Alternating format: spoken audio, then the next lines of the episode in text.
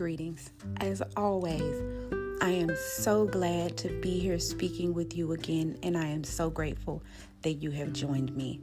I've been trying for a couple days to find the time and the space to record another episode. I'm so happy to have found that, and I am so appreciative that you have decided to share this space and time with me. Today's conversation is sparked by a thought I had a few days ago. And the thought came in, and I heard, make your silence productive. You know, we always hear about how profound the silence can be, the things that some of the great masters have discovered in the silent moments of meditation and mindfulness.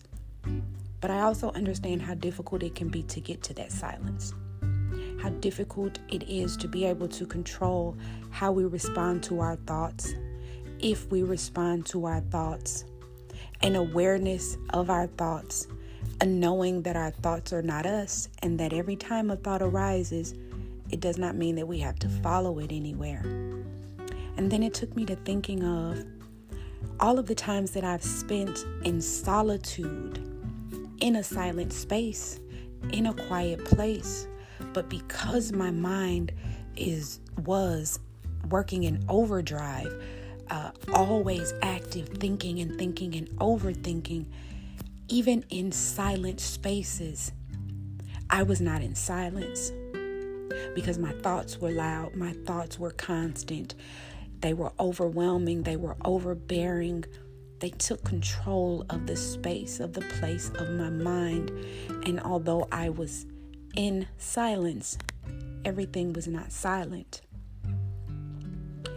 Think of where I am now on my journey and how aware I am of my thoughts through meditative practices, through breath work, through mindfulness, how I actually experience silence now and how magical it truly is and how I'm able to really just have an awareness and connect with myself and get to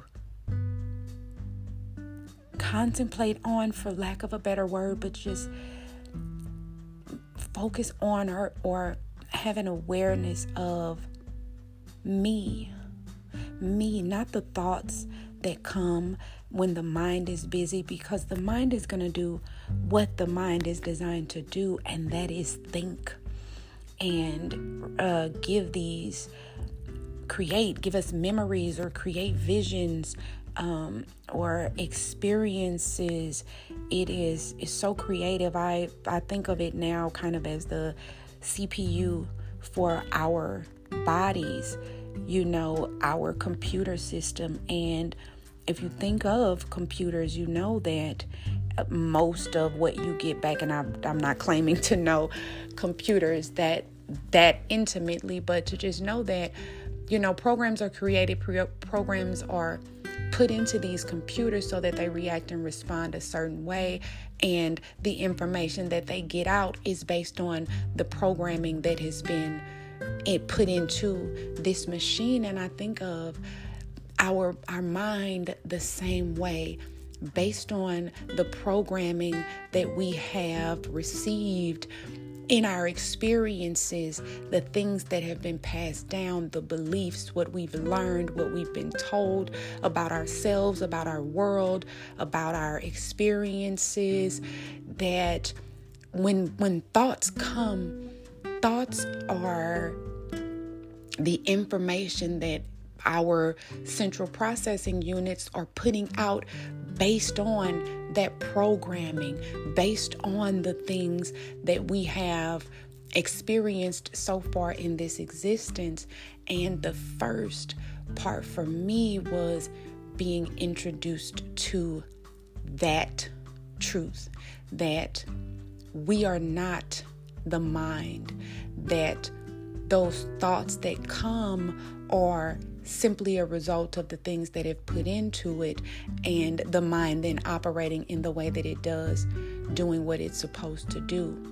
So it's a, a process to be able to kind of reprogram, kind of unlearn and relearn how to interact with ourselves on the highest levels and in the physical form that we are. That awareness is so very important. It is so very powerful. It is so very useful. And I know because meditation is one of the things that helped me to grow to this point and it was very difficult. I was going to say I understand how difficult it can be when you're first trying to take control or hone in on these techniques because the mind is going to do what it's going to do. I always say it's not about stopping thought because the thoughts are going to come. It is about not following the thoughts when they do come. I had my cousin say to me to help me get through those first difficult times and moments in my own meditative practice what you resist persists. So it's not about blocking anything out, it's about directing your focus in another direction, in a direction other than those thoughts, in into a direction that is deeper inside of you, deeper inside of yourself. What helped me was doing guided meditations where, uh, and I was just looking things up on YouTube at that point. I was able to have someone speaking and leading and guiding me until I was able to lead and guide myself through those times. And knowing that it's not a bad thing if I find that I've been sitting in meditation and for the last couple moments I've been thinking about what I'm going to cook tonight or what I'm going to wear to work tomorrow. It's about just saying, "Oh, got lost in that thought. Let me take my focus back to my breath. Let me take my focus back to the audio. Let me take my focus to somewhere else because now I am programming myself to not respond and not follow those thoughts and not travel down a road that could lead me to overthinking. And then you'll notice you begin to think things and you have such an awareness about that thought that you are not just re- reacting in the thought or in the moment or creating a larger picture or larger scenario based on these thoughts, but you're able to say, okay, I'm thinking this. Why am I thinking this? Where is this coming from? What is this trying to teach me? What do I need to do? What can I do? What should I do with this thought instead of just acting on that impulse uh, or believing some of the things that do come to mind in thought. Um, fear, worry, anxiety. Sometimes we get so caught up in the what ifs or the what can happen that our minds do begin to create scenarios and situations that have not happened yet. And we can begin to live in these moments, in these thoughts, in these what ifs, and the power of being able to separate ourselves from that is indescribable. It really is indescribable for me. The control that I have over myself now and I am so grateful and I am so proud of myself for committing committing to, to being better, being open to try new things, getting to a place where I'm comfortable with who I am. And if I feel that there is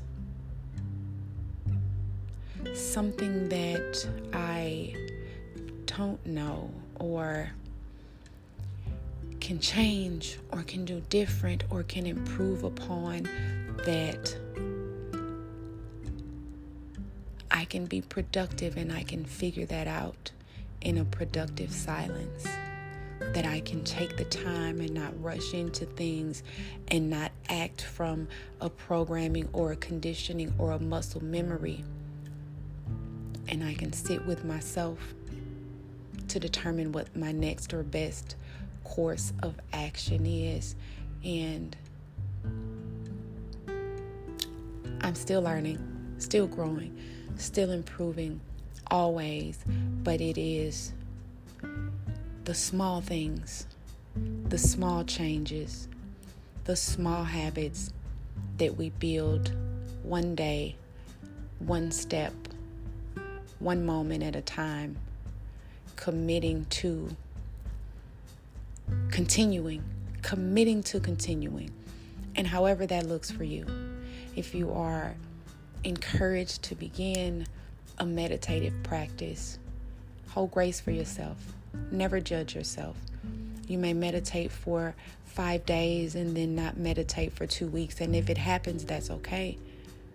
Just commit to those moments where you have awareness that we have not been continuing these practices, that we're committed to continuing.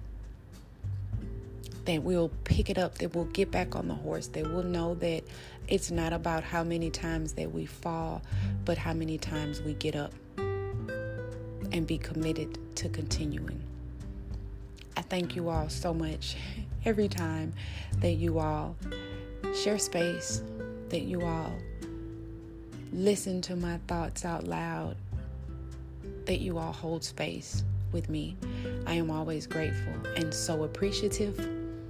Thank you, thank you, thank you. I always, always look forward to finding time for these conversations. And as always, I look forward to speaking with you again soon. Bye bye.